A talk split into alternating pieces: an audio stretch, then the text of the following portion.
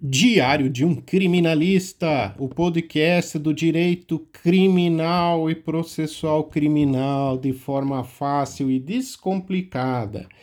Hoje continuaremos a nossa análise da lei de abuso de autoridade. Adentraremos um pouquinho no artigo 13, artigo importantíssimo que prevê os direitos da pessoa que foi presa.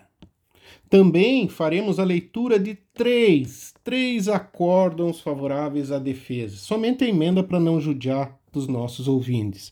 Mas faremos comentários, comentários importantíssimos para aquele que milita na advocacia criminal ou adora esse tema e as decisões para a defesa. Primeiramente, artigo 13. Constranger preso ou detento mediante violência ou grave ameaça, ou redução de sua capacidade de resistência. A. Inciso primeiro. Exigir-se ou ter em seu corpo ou parte dele exibido a curiosidade pública. Submeter-se a situação vexatória ou a constrangimento não autorizado em lei. Produzir prova contra si ou contra terceiro detenção de 1 a 4 anos e multa, sem prejuízo da pena combinada à violência. O que esse artigo nos esclarece? Que toda pessoa presa não pode ser exibida a curiosidade pública, sequer o seu nome. Uma pessoa que acaba de ser presa em flagrante, que acaba de ser presa em razão de um mandado de, de prisão, não pode ser exibida a curiosidade pública, porque ele tem direitos à imagem e não se sabe o que acontecerá durante esse processo.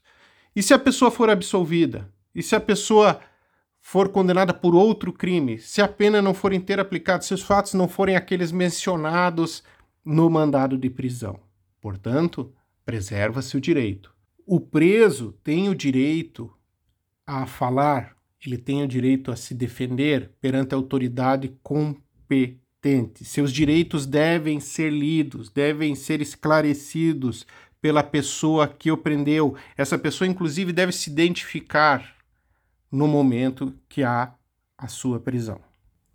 Vivemos em tempos onde é fundamental entender os limites legais que regem nossas instituições. Uma das garantias mais importantes que possuímos em nossa sociedade é a liberdade pessoal, a liberdade de ir e vir, o direito de transitar, o direito de não ter medo. Contudo, em diversas situações as pessoas têm a liberdade cerceada indevidamente. É crucial que, ao discutirmos esse artigo 13, também abordemos os direitos daqueles que podem ser mais diretamente afetados por ele, os indivíduos privados de sua liberdade. Apesar de estarem sob a custódia do Estado, essas pessoas não perdem seus direitos fundamentais. Afinal, a Constituição prevê: ninguém será submetido a tortura nem tratamento desumano ou degradante. O primeiro di direito do preso é direito à vida e à integridade física e moral. Ninguém pode ser submetido à tortura ou tratamento desumano degradante. Qualquer forma de violência é inaceitável. Não só a violência física, lesar, ofender a integridade física, mas a moral é xingar, é diminuir, é humilhar. Isso não pode ser feito. Direito à assistência jurídica. Se o acusado não tiver recursos para contratar um advogado, o Estado deve fornecer um defensor. Isso é um direito constitucional. Todos, sem exceção, têm direito à defesa. Direito à saúde. O preso tem direito ao atendimento médico incluindo o tratamento psicológico e psiquiátrico. Direito à comunicação. O preso tem direito de se comunicar com sua família e seu advogado. Inclusive, a conversa com o advogado é privada. A conversa com o advogado não pode ser gravada. A conversa com o advogado não pode ser escutada, porque envolve sigilo. O advogado tem que saber de todos os fatos sem interferência, para que possa montar uma defesa, uma defesa perfeita, uma defesa técnica e o direito de não ser submetido a uma pena cruel. As penas devem respeitar a dignidade humana, não sendo permitidas penas cruéis e desumanas. O preso tem direito à sua integridade humana mínima, direito a dormir, direito a ter onde se recostar.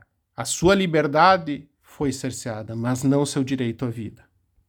Importante decisão sobre constrangimento ilegal evidenciado em medidas cautelares alternativas, um excesso de prazo na custódia.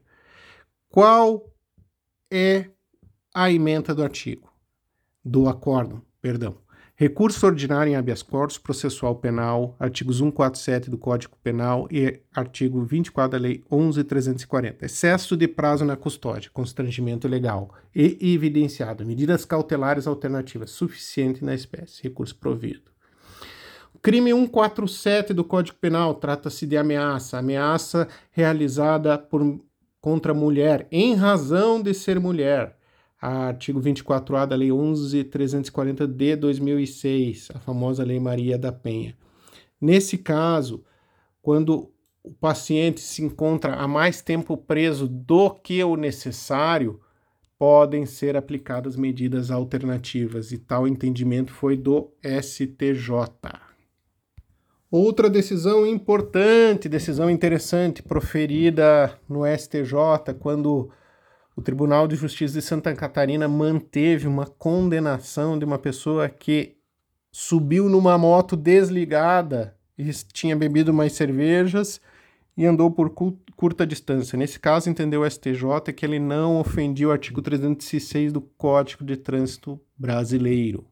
Penal, agravo regimental no habeas corpus, artigo 306 do Código de Trânsito Brasileiro, embriaguez ao volante, condução de motocicleta desligada e por curta distância, atipicidade da conduta, ocorrência, ausência de ofensividade.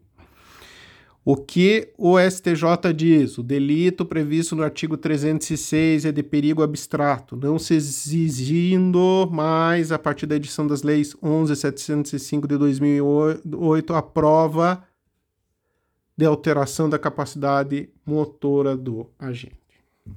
Se você gostou do conteúdo, compartilhe. Se você gostou do conteúdo, sugira outros conteúdos para análise. A defesa nunca dorme.